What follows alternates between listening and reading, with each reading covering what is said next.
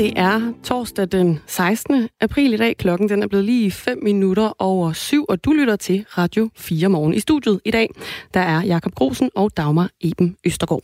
Hej, hej.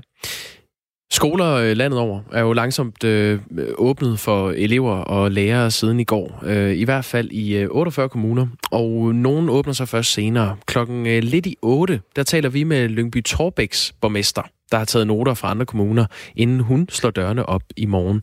Og så langt så godt øh, med åbningen af skolerne. Mm. Men hvad skal ellers åbnes? Det er hvad et virkelig skal... godt spørgsmål. Ja, hvor skal man øh, sætte ind nu? Der er jo blevet åbnet op for, at, øh, at der er et, øh, et spillerum i, i forhold til at åbne mere op i den her gradvise, forsigtige og kontrollerede, er det ikke det, man siger, åbning Det er i hvert fald det, Mette Frederiksen, hun siger. Ja. Øhm, men hvad skal åbnes, hvad skal forblive øh, lukket? Det er det store spørgsmål, som øh, Folketingets partier i de her dage skal forsøge at nå til enighed om. Og i den her time, der har vi øh, to partiledere med fra øh, oppositionen, der har nogle særlige ønsker til, hvilke dele af det offentlige Danmark, der skal åbnes. Og dem øh, prøver vi af her senere. Ja, så kigger vi altså også til, til udlandet for Italien, Spanien og USA. Vi kender alle sammen listen over de lande, der altså er hårdest ramt af coronadødsfald. Og de færreste, de vil nok inkludere Belgien på den liste. Men Belgien er faktisk, eller har faktisk flere dødsfald per indbygger end både Italien og USA. Lidt senere, senere i den her time, der spørger vi vores journalist i Bruxelles, hvad der ligger bag de her øh, overraskende høje belgiske dødstal. Ja, og så, øh, du sagde det før, Dagmar, det er jo den 16. april, og det er, udover at være øh, Charlie Chaplins fødselsdag, også vores regent, dronning Margrethes fødselsdag. Hun fylder 80 år. Tillykke. Øh, Michael Åberg Thomsen, han spiller i Livgardens øh, musikkorps, og det er en fast tradition, at øh, Livgarden spiller for dronning Margrethe på hendes fødselsdag på øh, Amalienborg Slotsplads. Det gør de bare ikke i år på Nej. grund af corona. Dronningen har jo frabedt sig, øh, at folk møder op og begynder at stå og synge, og hun vil jo heller ikke øh, have blomster. Hun vil gerne have, at man sender de blomster, man havde tænkt, skulle være til regenten, til øh, de ældre ja. i samfundet. Det er en smuk tanke. Det synes jeg også. Vi vil gerne fejre dronningen ja. her til morgen. Øh, så, så det kommer vi til at gøre. Ja, vi kommer simpelthen til at spille en salut øh, med Michael fra Livgardens øh, musikkorps, og det gør vi i kvart over syv. Ja, men øh, med det blev klokken 8 minutter over syv, og du lytter altså til Radio 4 morgen.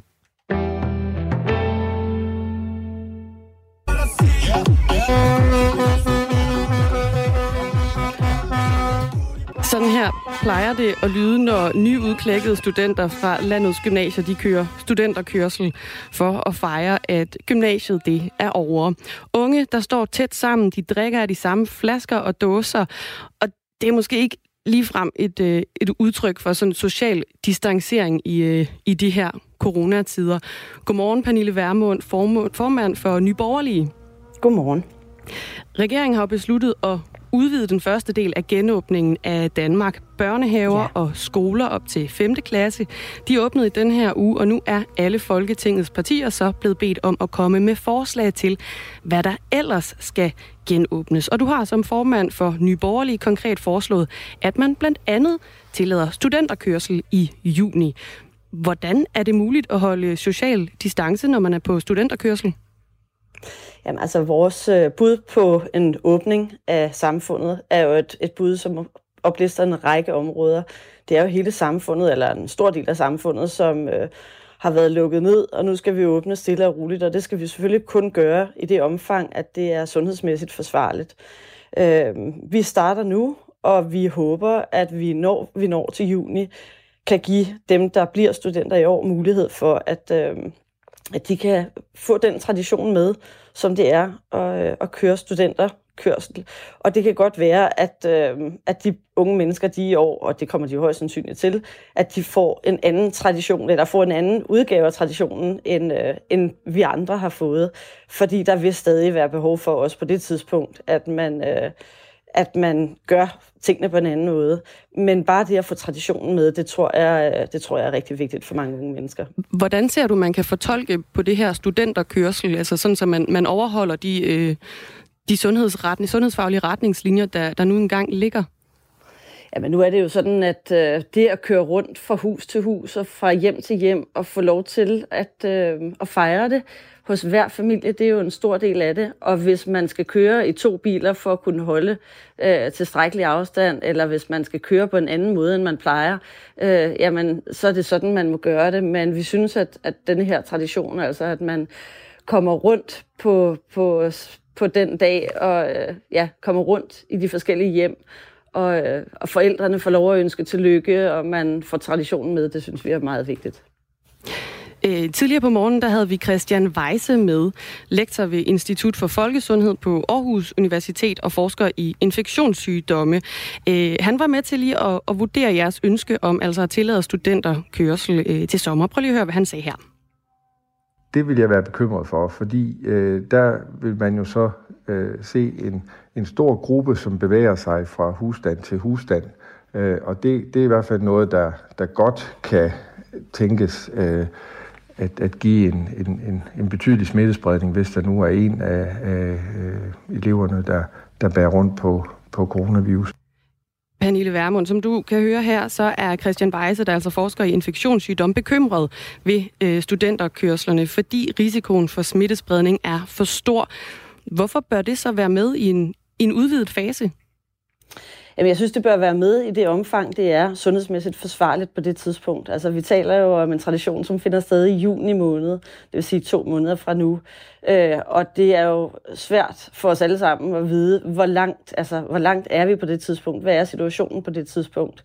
Øh, vi kan være i en situation, hvor rejser igen er mulige. Vi kan også være i en situation, hvor sygdommen er blomstret op, og så er det jo selvfølgelig ikke muligt øh, at køre studenterkørsel. Men i det omfang, at man i øvrigt kan være sammen i større grupper, så ser vi ikke nogen grund til, at man afholder sig fra at være sammen med den gruppe, som man, øh, ja, som man tager sin, øh, har taget sin studentereksamen med, og som jo er, ens klasse. Nu her, inden I er kommet ud med det her udspil i forhold til blandt andet for eksempel at, at tillade studenterkørsel til sommer, har I taget noget sundhed, nogle sundhedsfaglige personer med på råd i det her forslag? Jamen det her forslag, det er jo en, et, en del af, hvad skal man sige, den plan, som vi har sendt til statsministeren. Vi har alle partier bedt om at få regnet på, hvad, kan der, hvad er der mulighed for at åbne. Og, øh, og der er studenterkørsel jo det, der ligger længst ude i fremtiden, eller noget af det, der ligger længst ude i fremtiden. Vi starter naturligvis med frisører og liberale erhverv, domstole og så videre. Øh, men når vi kommer længere ud i tiden, altså om, om to måneder fra nu, godt to måneder fra nu, øh, der vil vi gerne have regnet på, om det i det nuværende scenarie er muligt for de unge at køre studenterkørsel. Og, øh, og der er ikke noget, altså der, der er ikke nogen tvivl om, at det er, det er selvfølgelig sværere at regne på nu, end det vil være, når vi ser en måned frem. Øh, men vi ser gerne, at man ligesom har det her med i tankerne, fordi det er en stor dag øh, for de unge. Og, og, øh, og i det omfang, at det er muligt, jamen, og i det omfang, at man kan tænke det lidt anderledes, end man plejer at gøre, øh, så ser vi også gerne det.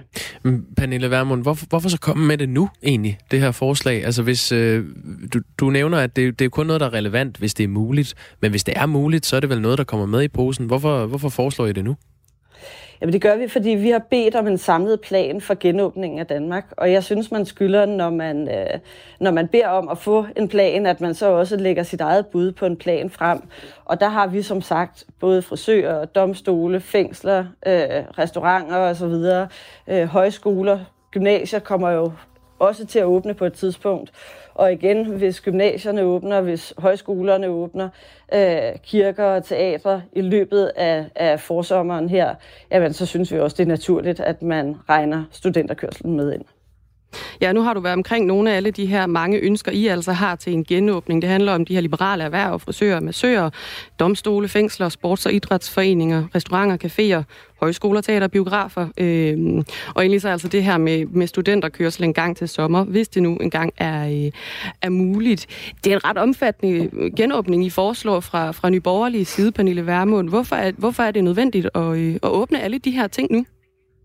Jamen, det er ikke nødvendigt at åbne dem nu, og det er jo også derfor, at det er en langsigtet plan. Men jeg tror, det er vigtigt for folk at få et, øh, et, et overblik over, eller en plan for, hvad der skal ske. Altså simpelthen have noget at se frem til. Fortæl de unge, forventer vi, at I kan komme tilbage på jeres uddannelsesinstitutioner før sommerferien, eller skal I regne med at sidde derhjemme og studere frem til sommerferien, og så starter I først op igen på den anden side? Øh, tilsvarende med restauranter og øh, kirker, teatre osv. Hvad er det, vi har af planer for jer? Og så, og så selvfølgelig sætte nogle, hvad skal man sige, nogle parametre ind, som skal overholdes for, at de kan åbne. Men det her med at gå i uvidshed, og ikke vide, hvornår, er man, hvornår bliver man selv øh, en del af den pakke, den pulje, som skal åbnes, det tror jeg er rigtig svært for mange. Jeg ved, at der er mange restauratører, som, øh, som går rundt derude, og, og i virkeligheden bare gerne vil have vidshed for, hvornår man forventer, at de kan åbnes, fordi det gør noget. Det gør en forskel i forhold til, om man kan gå i banken og få en ekstra kredit, om man kan fastholde sine medarbejdere, eller man ikke kan.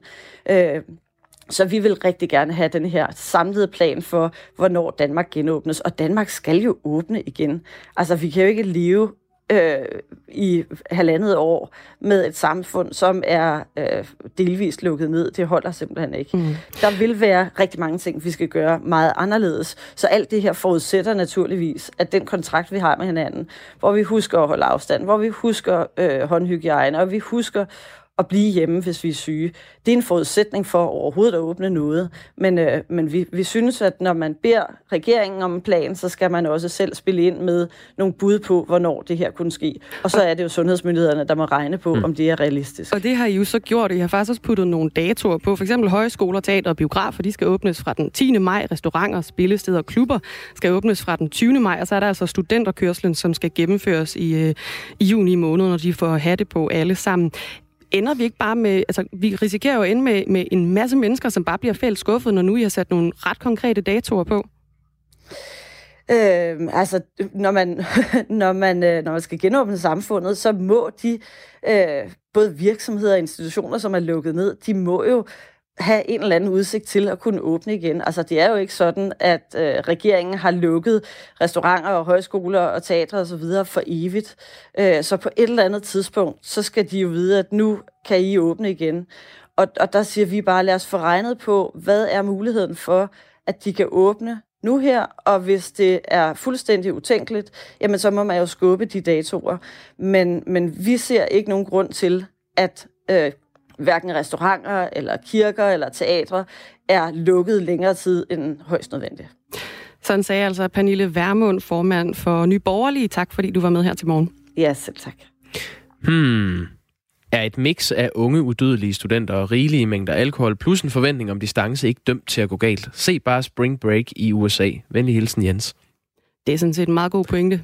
Det er en uh, øh, sms, vi fik fra Jens. Men nu må vi se. Det er så kun, hvis det, det er relevant, hvis, at det bliver relevant. Hvis alt flasker sig. Og jeg håber sådan for de studenter, der er derude, øh, som altså bliver færdige til sommer, at alt flasker sig, så de kan øh, komme af sted og øh, have en fest og fejre deres, øh, deres studentereksamen. Nu skal vi fejre en anden uh. person.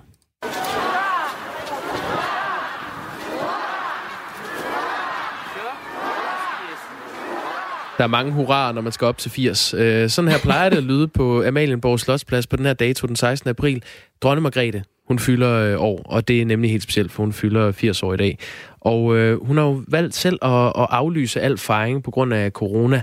Så øh, ja, nu siger vi godmorgen til dig, Michael Åberg Thomsen. Du er musiker og spiller i Livgardens øh, musikkorps. Godmorgen.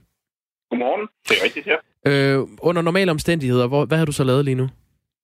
Ja, men under normale omstændigheder, så er det her jo en fuldstændig fantastisk dag. Altså, det er, det er simpelthen stemning på, på, på alle hylder.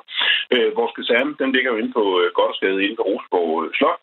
Og allerede når du kommer ind der om morgenen her, så kan du altså mærke, at det her det er en speciel dag. Du kan mærke det på garderne, du kan mærke det på alle officererne og på dine kolleger. Det er simpelthen en særlig festlig dag. Øh, I Livgarden, der går vi jo meget op i øh, optimering, og vi går altid efter bedst muligt resultat. Og sådan en dag her, så, øh, så bliver der altså brugt de der ekstra 5 procent øh, på klargøring af uniform, presbukser, sko og instrumenter og det der. Øh, det, det skal simpelthen være på øverste hylde, alt sammen. Og hvad, hvad plejer det at betyde for dig at stå der på Slotspladsen og så spille for dronningen?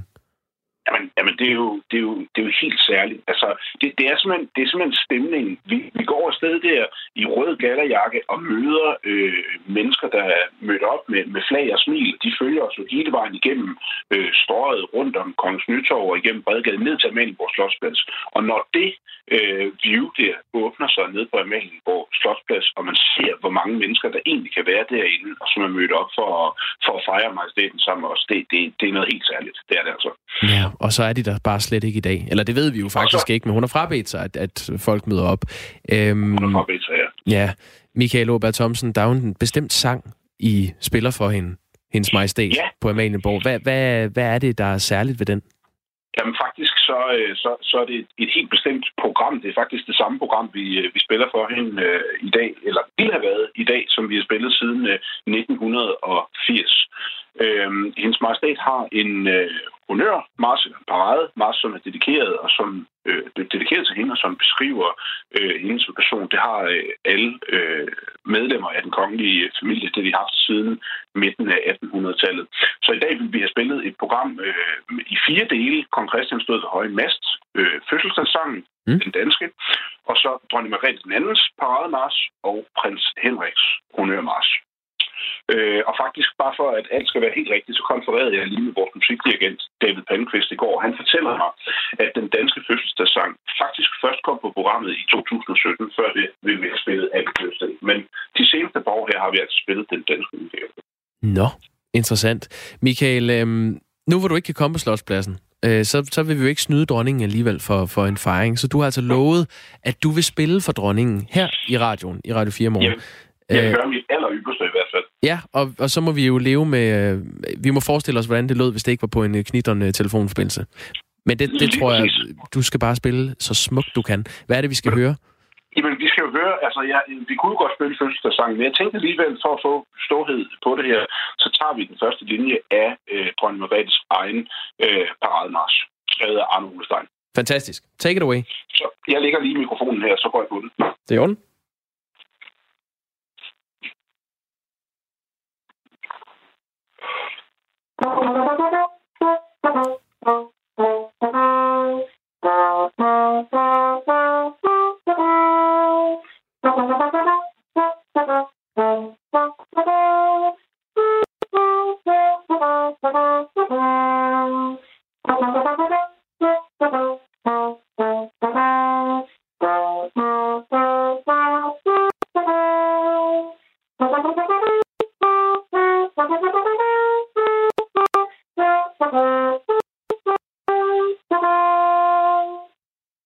Michael Åberg Thomsen. Tusind tak. Fantastisk.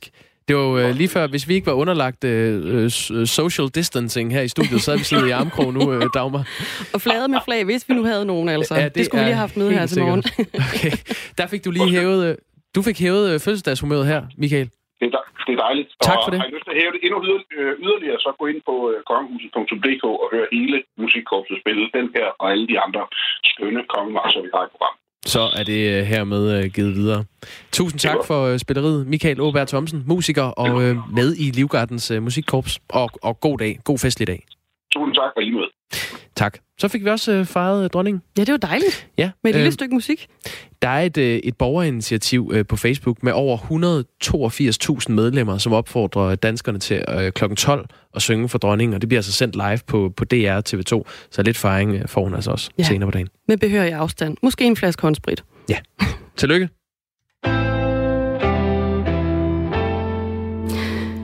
Vi skal videre ud i verden, hvor øh, det handler jo om corona, må man sige, meget i de her dage. Nu har vi lige mm. været omkring corona i anledning af, eller i, i forbindelse med, med dronningens fødselsdag, som jo er, er aflyst. Øh, og vi skal videre ud i verden, hvor coronaen altså også raser, må man jo, må man jo sige. Øh, og vi ved, alle sammen godt, hvor hårdt øh, Italien er ramt af coronaepidemien, og over 21.000 italienere de er, øh, de er døde. Øh, et tal, der altså kun er overgået af USA, hvor over 30.000 de er, de er døde af, eller med coronavirus. Men hvis man kigger på, hvor mange dødsfald landene de har per indbygger, så er der faktisk enkelte lande, der overgår både Italien og USA. Og en af de lande, det er i Belgien. Godmorgen, Mads Anneberg, Radio 4's journalist i Bruxelles. Godmorgen. Hvorfor er der så mange dødsfald i Belgien? Ja, det er også enormt mærkeligt, synes jeg. Altså, jeg har været her ligesom i, i hele coronaperioden, og jeg har selv gået og tænkt over det i, i et stykke tid, øh, fordi det er så markant. Altså, Belgien ligger i top 5 i, i verden, når man kigger på dødstal per indbygger her, altså øh, højere end Italien nu, og øh, øh, samtidig så er der overhovedet ikke den samme sådan, form for panik eller alarm, som man jo øh, kender fra, fra de der hårdt ramte øh, regioner i Italien. Øh, så jeg ringede til en belgisk øh, epidemiolog, sådan lidt deres øh, coronalone, som hedder Mark van Ranst, øh, og det viser sig faktisk, at der er en rimelig simpel forklaring på det. Jeg ved ikke om, jeg tror, vi har et klip. Det kommer her. Um, so in Belgium, we add the number of deaths in hospitals. We add them to the number that is reported by the elderly homes. They, they basically count the potential COVID deaths, which in fact means that everybody who dies in an elderly home nowadays is, uh, is added to that number. Og du må lige give os en, en oversættelse her, ja. Mads Anneberg. Hvad er, det, hvad er det, den belgiske coronalone siger? Altså, hvad skal man sige, øh, summen af det, han siger, det er, at de har simpelthen bare en anden måde at tælle på i Belgien. Øhm, det er ikke alle dødsfald i Belgien, hvor du nødvendigvis kan sige, at folk har haft corona. De er ikke alle sammen blevet testet for det i hvert fald, øh, som, som de jo ellers bliver i, i, i Danmark. Altså ude på øh, plejehjemmene i Belgien, der, der tæller man simpelthen også de her formodede tilfælde. Øh, de estimerer simpelthen bare og siger, jamen, ham derovre, han havde nok corona. Hende derovre, hun havde nok corona. Øhm, og så ender man jo med et, med et lidt andet øh, tal, kan, kan du sige. Så det vil sige, du har hospitalerne, øh, hvor du det foregår på samme måde som alle andre lande. Øh, folk bliver talt med i statistikkerne, hvis de, hvis de dør, og de er testet positive for corona. Men så har du også plejehjemmene, som sagt, hvor, hvor det ikke er alle, der bliver testet. Okay, så de schusser sig lidt frem til, til det antal af, af, af folk, der, der er døde af corona i Belgien. Ja, og vi kan måske lige sige her, at Belgien altså har oplyst, at øh, de har 4.440 indbyggere, der er døde af corona, og det svarer til 300 88 dødsfald per, øh, dødsfald per million øh, belgier. Til sammenligning, der har Italien haft 358 dødsfald per million indbyggere, og USA har haft 86 dødsfald per 1 million indbyggere. Og herhjemme i Danmark, der har man haft 53 dødsfald per 1 million indbyggere. Men der er i hvert fald ikke så øh, italienske tilstande i, i Belgien, kan jeg forstå, med Anneberg. Nej, men det er nemlig det, der ikke er. Altså, øhm, og, og der er jo heller ikke nogen, der taler om Belgien som sådan et øh, land, der har brug for vores solidaritet, og hvor vi skal sende ubemandede felthospitaler hen, og hvad ved jeg. Altså, øh, så, så det er simpelthen bare mindre øh, slemt her. Øh, han, han siger det også selv, øh, øh epidemiologen her, Mark van Ranst, øh, i, i et klip. When you would come and look in the hospitals, there is absolutely no no crowding, no panic, no whatever. This is this is pretty well managed, and there are no Italian uh, situations in Belgium. Ja, så, så tallene snyder simpelthen. Der er ingen italienske tilstande. Øh, når man kommer på hospitalerne, så ser det helt normalt ud, siger han. Øh, han. Han fortalte mig, at kun halvdelen af intensivpladserne er, er, er fyldt i Belgien øh, lige på nuværende tidspunkt. Så, så det viser i hvert fald, hvor, at, at man skal passe på med de her tal en gang imellem. Altså, de, de kan godt bedrage. Mads Anneberg, øh, øh, lige helt kort her til sidst, kan vi så slet ikke bruge de her belgiske tal til at, at sammenligne med? Øhm, jo, altså man kan sige, han, øh, han, han siger så, at du kan få det, øh, det, det samme tal, hvis du cirka halverer det. Øhm, og, og, og når du så gør det, jamen, så er det jo stadig højere end i Danmark, altså tre gange så højt som, som, som i Danmark. Øhm, så så du, det kan du jo godt øh, sammenligne på den måde. Øhm, men man kan sige, fra regeringens side her i Belgien, der, der vil de jo gerne have et så realistisk billede af det som muligt, og man kan jo ikke afvise, at man på den her måde faktisk kommer tættere på det, rent, øh, på det faktiske dødstal, end man gør i Danmark, øh, hvor du skal have været positiv for at tælle med i statistikken. Altså, du, du kan jo ikke nå at teste alle, også, altså, som, som har haft corona. Øh, så man kan sige, Belgien, ja, det er jo lidt et tilfælde, men øh, det viser i hvert fald bare, at, at man skal passe på, når man, når man sammenligner på, på baggrund af, af det her, fordi øh, man kan sige, at vi er vant til at tage forbehold, når det kommer til og sige, jamen der er ikke, du kan ikke sammenligne så meget det, der hedder antallet af tilfælde, fordi landene tester på forskellige måder, øh, og så mm. har vi så kunne sige, så kan vi kunne sammenligne på, på dødstallet, men, øh, men der skal man altså også en gang imellem lige holde, holde tungen lige i munden. Tusind tak for den forklaring i hvert fald, Mads Anneberg, Radio 4's journalist og vært på vores EU-program Lobbyland, med os fra Bruxelles altså. Til tak. Skal de danske politikere gå midlertidigt ned i løn mens corona lammer vores øh, økonomi. Det mener Peter Skåb, som er gruppeformand for, for Dansk Folkeparti. Og øhm, det er sket tidligere, det her med, at politikerne har valgt at gå ned i løn på grund af en økonomisk krise. Det skete i 2010, hvor øh, de danske ministre, ikke folketingspolitikerne, kun ministerne, gik ned okay. i løn med 5%. Og det var øh, Lars Løkke, der var statsminister, og det var på grund af finanskrisen, man valgte at gøre det. Natten til i går dansk tid, der meldte øh, New Zealands premierminister Jacinda Ardern ud på et øh, pressemøde, at landets ministre går 20% ned i løn. Og øh, det mener Peter Skåb altså også, at man bør gøre i, øh, i Danmark. Altså at politikerne skal gå ned i løn. Men hvor meget? Det skal vi tale med ham om. Og det skal vi tale med ham om øh, klokken kvart over otte. Øh, vi vil rigtig gerne øh, have din holdning øh, med til Peter Skåb, dig der lytter med. Så hvad mener du om det? Altså, er det, vil det være fair, at politikerne også øh, tager deres øh, kamp her og, og går ned i løn? Hvad, hvad siger man, de, de skal holde for? De skal på en eller anden måde holde for, og de skal i hvert fald bidrage til, at øh, økonomien måske ikke vælter fuldstændig. Ja, så I den ene eller den anden forstand, ikke? Bør de også gå ned i løn, ligesom mange øh, af de almindelige danskere har været nødt til i den her periode? Skriv ind på 1424, begynd din besked med R4, og så tager vi din øh, holdning, eller hvis du har et spørgsmål, med til øh, Peter Skåb, øh, gruppeformand for Dansk Folkeparti. Og klokken den er blevet øh, 7.30, og det betyder, at vi skal have et nyhedsoverblik. Det er med Thomas Sand.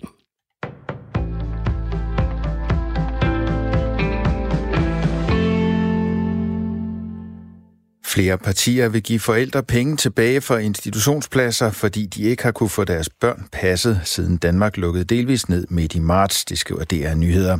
Selvom institutionerne i går så småt begyndte at åbne op igen, vil både Venstre, de konservative og Dansk Folkeparti som udgangspunkt kompensere alle berørte forældre med tilbagevirkende kraft fra 1. april. Alle forældre med børn i vuggestuer, dagpleje og børnehaver, både i offentlige og private institutioner, skal have deres penge tilbage, siger Venstres børneordfører ordfører Ellen Trane Nørby. Mange institutioner er enten ikke åbnet endnu eller har begrænsede åbningstider. Derfor vil Venstre give forældrene pengene tilbage for hele april. De har ikke haft gavn af pasningstilbuddet i lang tid, og selv nu med åbningen kan man mange steder ikke åbne for alle børn, siger Ellen Trane Nørby. Prisen på en plads i daginstitutionen varierer fra kommune til kommune. En vuggestueplads i hovedstaden koster eksempelvis mellem 3 og 4.000 kroner om måneden. De konservatives undervisningsordfører Maj Mercado mener ligeledes, at forældre skal have deres penge tilbage. Der er rigtig mange familier, der sidder hårdt i det lige nu, og de betaler flere tusinde kroner hver måned for et daginstitutionstilbud, som de ikke får. Det er kun fair, at de får penge retur, siger hun. Også blandt regeringens støttepartier er der villighed til at kompensere forældre for de ubrugte pladser i institutionerne. Enhedslisten mener ikke, at forældre selv skal betale, hvis de ikke kan få deres børn passet, selvom institutionerne åbner. SF og de radikale vil fokusere på de familier, som er økonomisk trængte. USA har registreret hidtil flest coronarelaterede dødsfald på 24 timer. Det viser tal fra Johns Hopkins University. Således er 4.852 personer i USA registreret døde som følge af coronavirus i tidsrummet fra klokken 5 onsdag til klokken 5 torsdag dansk tid. I den tilsvarende periode i det forrige døgn blev der registreret knap 2400 coronadødsfald. Det svarer til en stigning på 103 procent. Det høje antal registrerede døde i USA det seneste døgn kan skyldes, at New York City tirsdag eftermiddag lokaltid opjusterede antallet af coronarelaterede dødsfald med yderligere 3700 til over 10.000. Det reviderede dødstal kom efter, at myndighederne besluttede at inkludere de personer, der antages at være døde som følge af covid-19, selvom de aldrig har fået påvist smitte med coronavirus. I 47 kommuner er der konstateret coronarelaterede dødsfald eller smittetilfælde hos enten plejekrævende borgere eller ansatte i ældreplejen og plejesektoren. Det viser en rundspørg, som Ekstrabladet har gennemført blandt alle landets 98 kommuner, hvor 95 af dem har svaret. Rundspørgen bygger på en tidligere undersøgelse fra DR, hvor 35 kommuner meldte om coronatilfælde på plejehjem og i ældreplejen. Det tal er nu steget med 12, hvilket svarer til en stigning på 34 procent. I Ifølge Ekstrabladet mangler sundhedsmyndighederne et nationalt overblik over den stigende coronasmitte på plejehjem og i ældreplejen. Det bekræfter Statens Serum Institut og Kommunernes Landsforening over for avisen.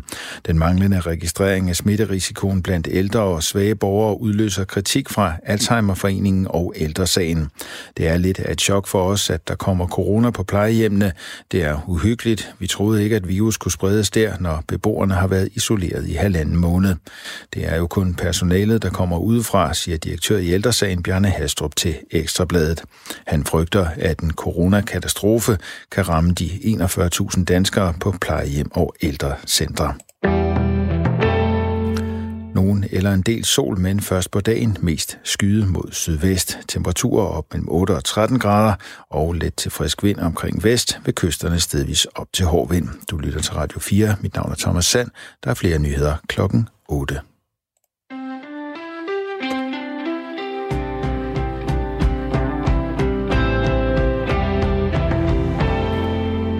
Og velkommen tilbage indenfor til Radio 4 morgen. Det er den 16. april, og klokken den er blevet 25 minutter i 8-agtigt. Og i studiet i dag, der er Dagmar Iben Østergaard og også Jakob Grosen. Ja, og øh, vi går videre med, øh, med det her tema, vi har her til morgen om, øh, øh, hvad er næste skridt i den her kontrollerede, gradvise, forsigtige genåbning af øh, det danske samfund? Øh, hvor er det, man øh, med fordel kunne åbne op igen? Øhm, regeringen er jo så småt i gang med at genåbne landet, og i går der åbnede skolerne for øh, 0. til 5. klasser øhm, øh, og dagtilbud i omkring halvdelen af landets øh, kommuner. Og i forbindelse med den her genåbning af samfundet, så øh, kan det også hjælpe de ældre, hvis besøg på for eksempel øh, plejehjem kan gennemføres under kontrollerede forhold. Sådan øh, lyder budskabet fra Christian Thulesen Dahl, øh, når det handler om, hvilke dele af samfundet, der, øh, der skal genåbnes over de næste uger. Og øh, det er jo formanden for Dansk Folkeparti. Og nu er jeg ikke helt klar over, om vi øh, har Christian Thulesen Dahl med på en linje. Jeg kigger ud på øh, vores øh, producer. Og der er ikke rigtig øh, hul igennem til vores producer Anne, ja. som jeg prøver at råbe op her. Har vi Christian Thulesen Dahl med på en linje? Det skulle vi meget gerne. Han vi ser lige her. Christian Tulsendal, er du her? I, ja, det kan du tro. Du sidder der og taler, og vi kan slet ikke høre dig, men det kan vi nu. Godmorgen. Jeg har kunnet høre jer hele tiden. Det var godt. Ja. Du synes altså, det er en god idé, at øh, vi åbner op for, øh, for for eksempel plejehjem, øh, og åbner op for besøg øh, under kontrollerede forhold.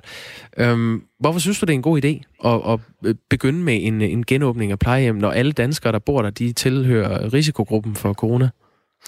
Jamen, det er et kæmpestort øh, dilemma, det her, og, og det selvfølgelig er det her jo ikke øh, en nem beslutning, men øh, vi har jo hørt på det seneste, at den her idé om, at vi kunne opbygge sådan en flokimmunitet, altså hvor vi får smittet så mange danskere, at vi i virkeligheden får den her virus under kontrol, det er ikke den øh, vej, man tror, man går lige nu. Øh, og det vil sige, vi har den her virus hos os, indtil vi har en vaccine øh, imod den. Og det kan jo tage et år, det kan tage to år.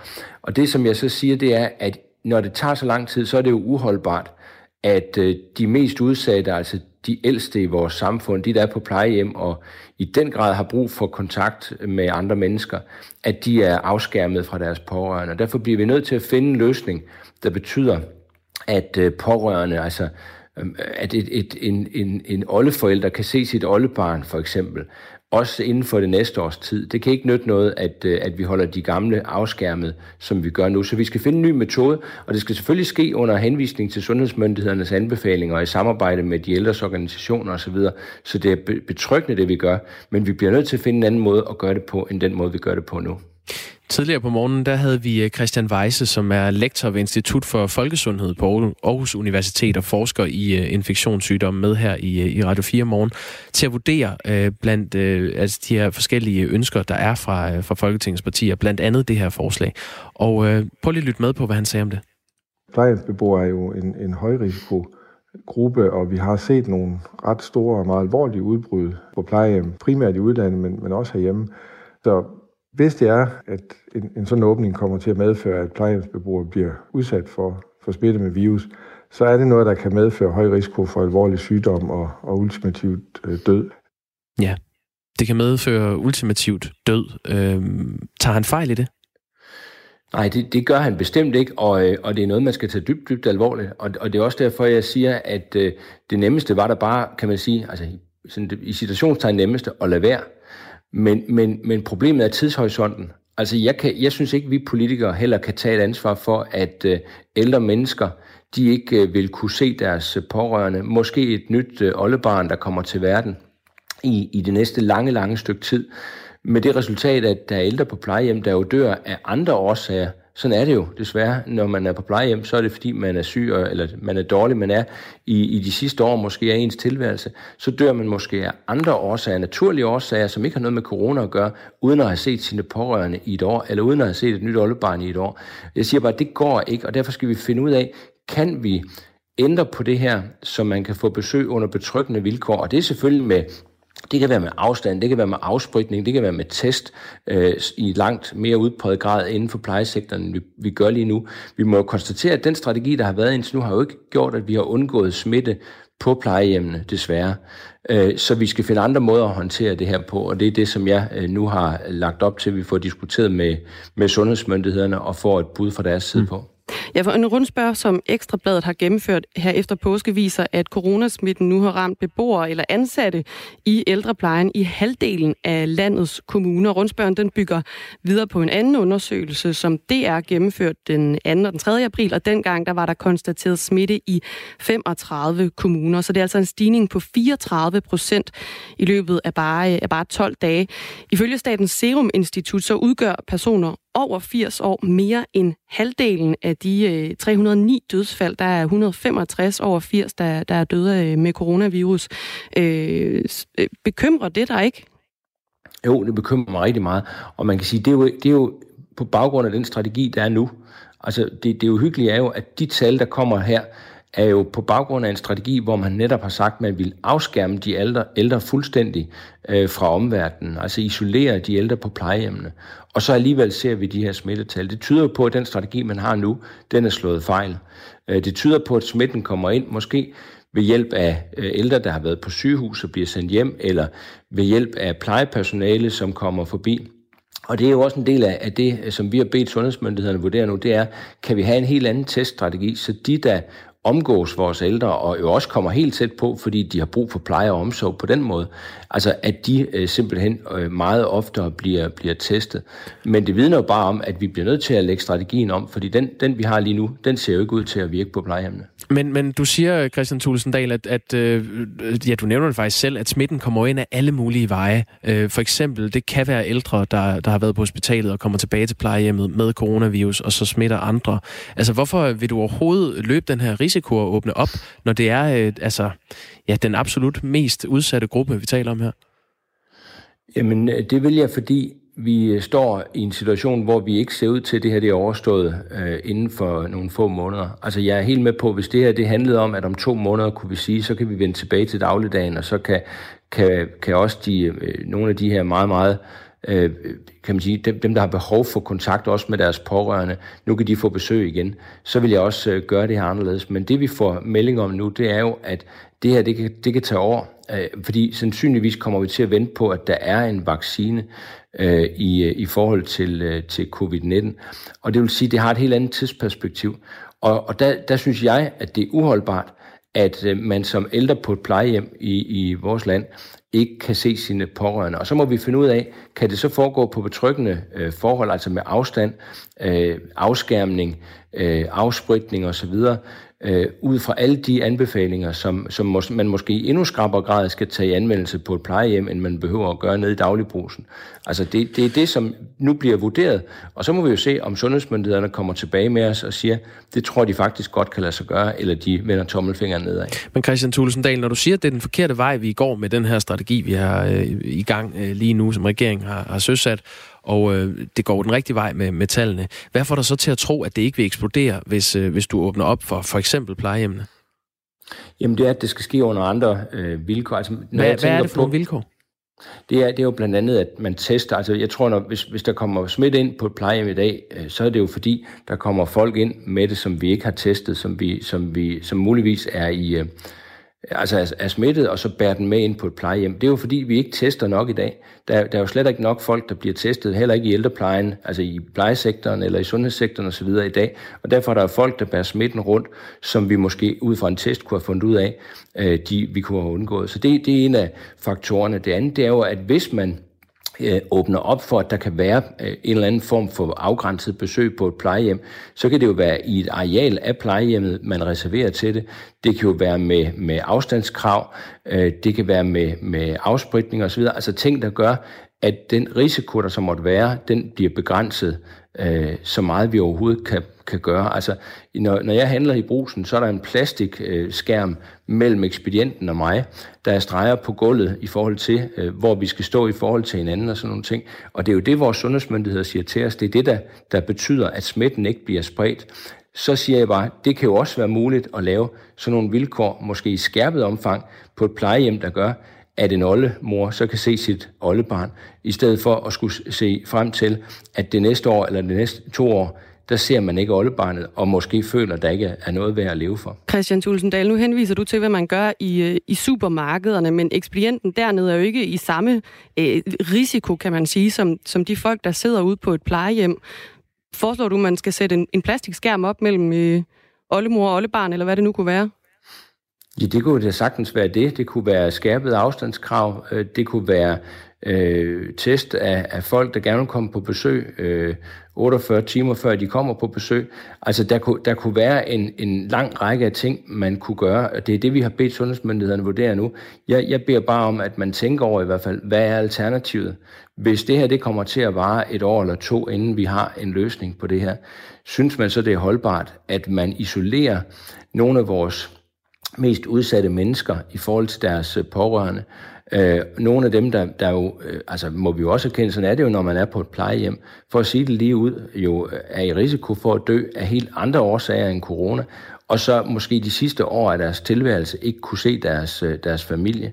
Altså det, det synes jeg bare er et andet perspektiv, som også er meget svært at leve med. Og det er derfor, vi har valgt at sige, jamen, så må vi have en diskussion, åben diskussion af det her, og se om vi kan finde nogle løsninger. Og vi erkender, det er ikke nemt, men vi har bedt sundhedsmyndighederne om at vurdere, om det vil kunne lade sig gøre. Har I talt med nogle repræsentanter for, for plejehjemmen eller de ældre ældresagen, om det er overhovedet noget, de, øh, de ønsker? Ja, øh, det, det kan du tro, vi har. Øh, vi har god kontakt hele tiden, blandt andet med, med ældresagen, og, øh, og det, er jo også, det er jo blandt andet også ældresagen, der her for, for få dage siden kom med et, et, et kan man sige, lidt nødskrig til politikerne om, at, at vi er i en situation nu, hvor vi har ældre på vores plejehjem, der lever en så ensom tilværelse, at det også risikerer at udvikle angst og depression og, og altså andre ting. Simpelthen miste øh, livsmodet i forhold til, til fremtiden. Så det, så det skal vi jo også tage med i betragtning. Så det her det er noget, vi lægger op til, skal ske et tæt samarbejde mellem sundhedsmyndighederne og ældresagen og andre øh, af de organisationer, der arbejder med ældre. Fordi det skal også ske på en måde, hvor ældre synes, det er en betryggende måde, vi gør det på, fordi jeg har jo lige været inde på alle de rigtige ting, om, om at det er en udsat gruppe, det er en, en risikogruppe i alt det her. Og derfor, hvis vi åbner op for en kontrolleret måde at besøge på, øh, ældre på på et plejehjem, så skal det jo ske under betryggende forhold. Men det gyldne spørgsmål her er jo, øh, Christian Tulsendal, hvorfor I ikke bare venter? Altså, du, du siger det også selv, det er noget, øh, sundhedsmyndighederne skal komme og sige, øh, sige god for i et eller andet omfang. Og øh, du bliver ved med at nævne den her tidshorisont. Det kan være et år, det kan være to år, der kan gå, før de ældre øh, kan se deres pårørende igen. Men det ved vi jo faktisk ikke endnu. Så hvorfor ikke vente, indtil vi kan se, øh, hvilken vej udviklingen går, og så begynde at tale om det her? Jamen, det kan jo også være, at resultatet bliver, at, øh, at det ikke bliver nu, man får mulighed for det her. Altså nu er det jo noget, vi har bedt om at få øh, beregnet. Øh, det, der foregår i de her dage, og det synes jeg jo er en god ting, det er jo, at partierne har fået mulighed for at bede sundhedsmyndighederne beregne forskellige muligheder for, for genåbning. Og der har vi så sagt, at det her, det, er, det, det mener vi er nødvendigt at få kigget på. Og det er jo slet ikke sikkert, at, de, at sundhedsmyndighederne efter at have talt med de ældres organisationer og har vurderet tingene, kommer tilbage og siger, at de kan anbefale, at vi, vi, vi vi finder en, en måde her. Øh, så, så det kan være, det kommer på et senere tidspunkt. Jeg, jeg vil bare gerne have, at, at de ældre, der sidder på plejehjemmene og lige nu mangler øh, virkelig mangler at se deres pårørende, at de får et perspektiv om, at det kommer de til igen. At det bliver ikke noget med, at de skal sidde i overvis på et plejehjem og kigge ind i en væg øh, og, og miste øh, hele livsknisten, fordi de, der ikke er noget perspektiv om, man kan se sine pårørende. Det sagde Christian Thulesendal, formand for Dansk Folkeparti. Tak fordi du var med. Selv tak. Og øh, ja, regeringens øh, øh, foregår lige nu i den her uge med, med Folketingets øh, partier om, hvordan den her genåbning af Danmark helt konkret øh, skal foregå. Ja, der er masser af forslag derude til, hvordan, øh, hvordan man kan gribe det her an. Det er jo blandt andet det her med plejehjemmene. Det handler om for eksempel efterskoler, kunne man også mm. åbne op. Der er også noget om, om man måske skulle tillade øh, studenterkørslen til sommer for, øh, for de spirende studenter. Ja, der er mange øh, forskellige forslag. Klokken den er blevet øh, 11 minutter i 8. Dagmar, en lille historie fra det virkelige liv kan vi jo altid nå. Ja. Hvordan, har du det med slanger? Jeg synes, de er ret interessante væsener, vil jeg kalde det. Ja, spændende. Spændende, På den interessante, Hvad lidt uhyggelige. store kvælerslanger? Altså, øh, Like? like, dislike. Jeg tror måske, jeg synes, de er øh, altså øh, skræmmende, Mm. og jeg synes, de er øh, så interessante, at jeg da i hvert fald har haft en om halsen en gang. Er det rigtigt? I noget Randers Regnskov? Så eller et noget andet? Randers Regnskov, eller en eller anden øh, spændende lille zoologisk have, der i hvert fald havde en eller anden stor kvælerslange, jeg kunne få lov til at få slynget om min 9-årige krop. Jeg havde engang min, øh, ja, hun var ikke engang fyldt et år, min datter med i Den Blå Planet, hvor øh, vi fik lov til at røre ved sådan en stor kvælerslange. Ja. Det jeg da godt. Nå, grund til at jeg bringer en kvælerslange øh, op, ikke?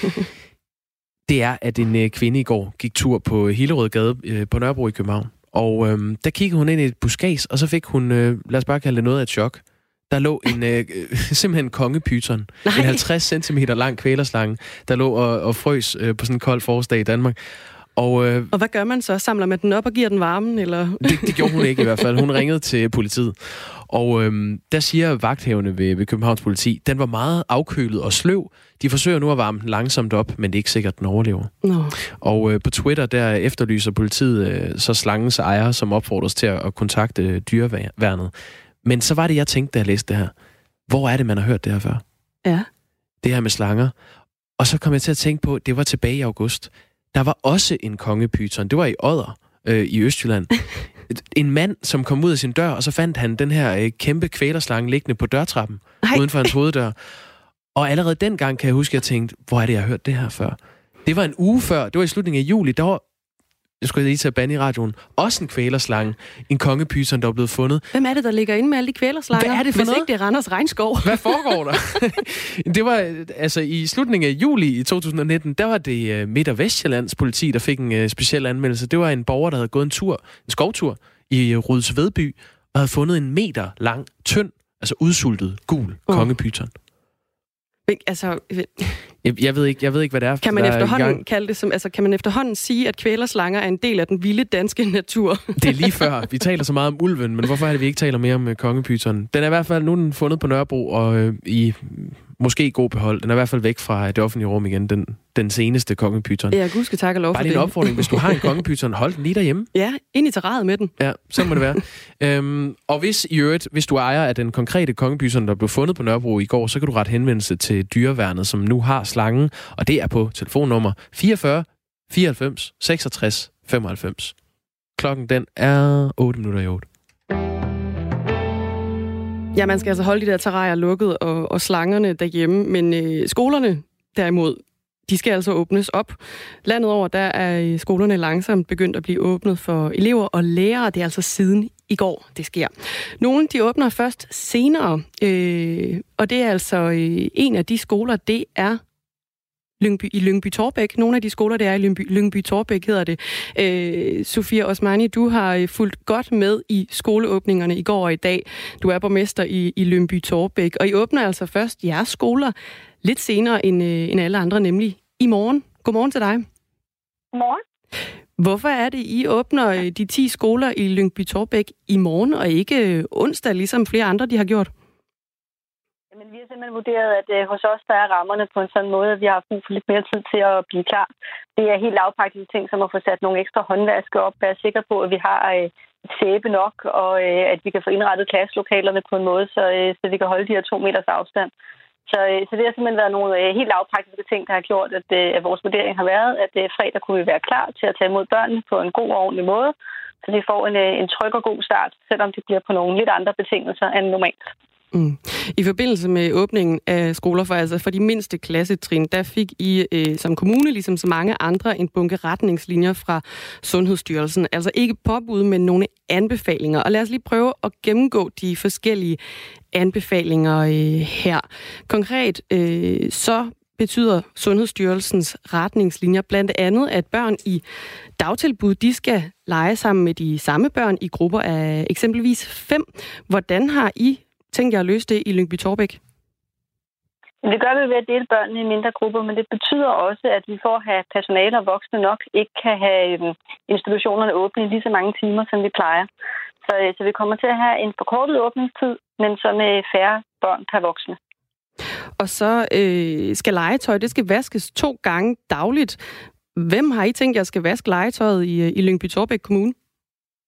Jamen, altså, vi gør jo faktisk det, at vi bruger nogle af de medarbejdere, vi har på andre områder, til at komme ud og hjælpe til os.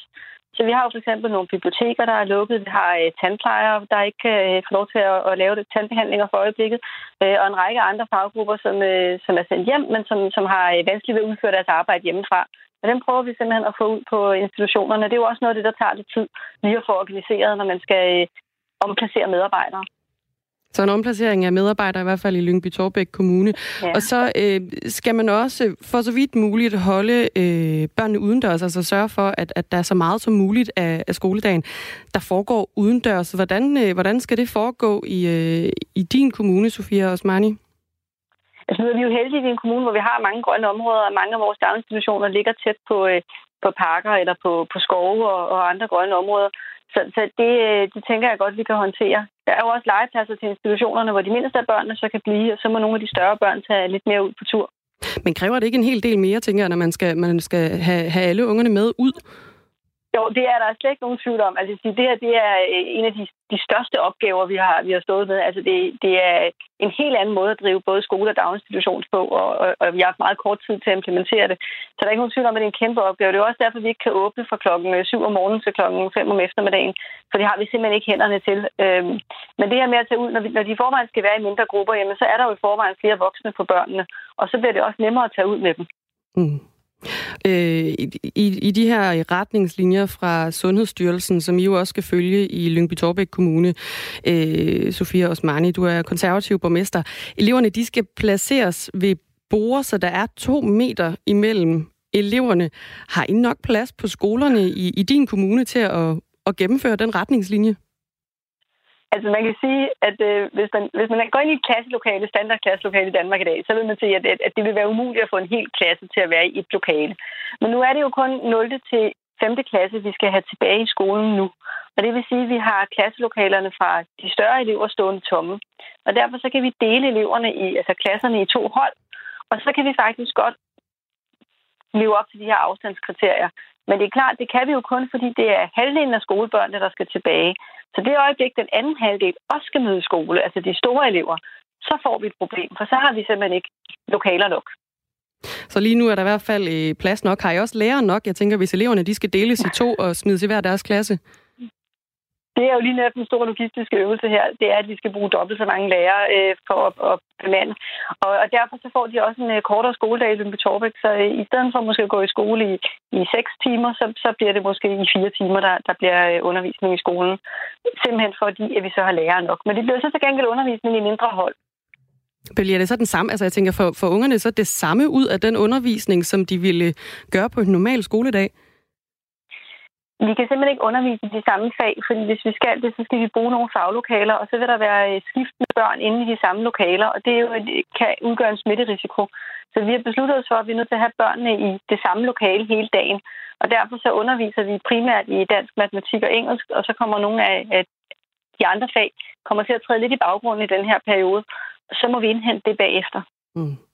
Den her, nu, nu er der kommet en hel masse retningslinjer fra, øh, fra Sundhedsstyrelsen, øh, og, og regeringen har jo også øh, smidt dem ud. Er du tilfreds med den måde, som regeringen og Sundhedsstyrelsen de har varetaget den her genåbning på, altså med de her forskellige øh, retningslinjer, I nu skal øh, åbne skolen under?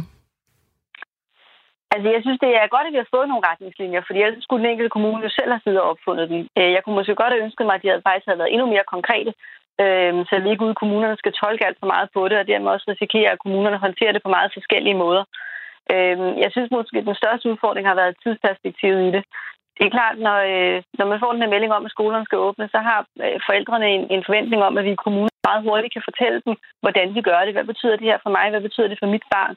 Men der gik jo faktisk 24 timer fra, fra meldingen kom, til vi, til vi havde den første vejledning fra Sundhedsstyrelsen. Og på nogle områder der er den så blevet ændret flere gange efterfølgende, særligt i forhold til det her med særlige risikogrupper, og hvem der skal blive hjemme, og hvem der skal møde op. Og det giver en enorm usikkerhed og gør det til en ret stor opgave at, at løfte for os herude med, med meget, meget kort tid. Mm. Og jeg vil sige, jeg kunne da godt ønske mig, at øh, hvis vi skal åbne yderligere op øh, inden alt for længe, så, så ville det være rart at vide, at vi lidt bedre tid. Den er i hvert fald smidt videre nu. Uh, tusind tak, fordi du var med her til morgen, Sofia Osmani, konservativ borgmester i Lyngby, Torbæk Kommune.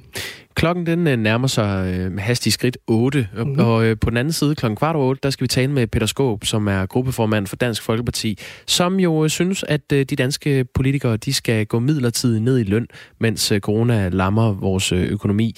Og det er lidt med udgangspunkt i et øh, tiltag fra New Zealand, hvor man øh, har valgt at gå ned øh, 20% i løn, men kun landets ministre der har valgt det. Ja. Så øh, det skal vi tale med Peter Skåb om. Øh, vi har fået en del sms'er på det. Det er skønt. Øh, vi vil meget gerne have øh, inputs fra dig, der lytter med. Hvad synes du om det her? Er det et fint tiltag, eller lugter det lidt af symbolpolitik? Øh, den diskussion, den tager vi klokken kvart over otte. Nu er klokken nemlig blevet helt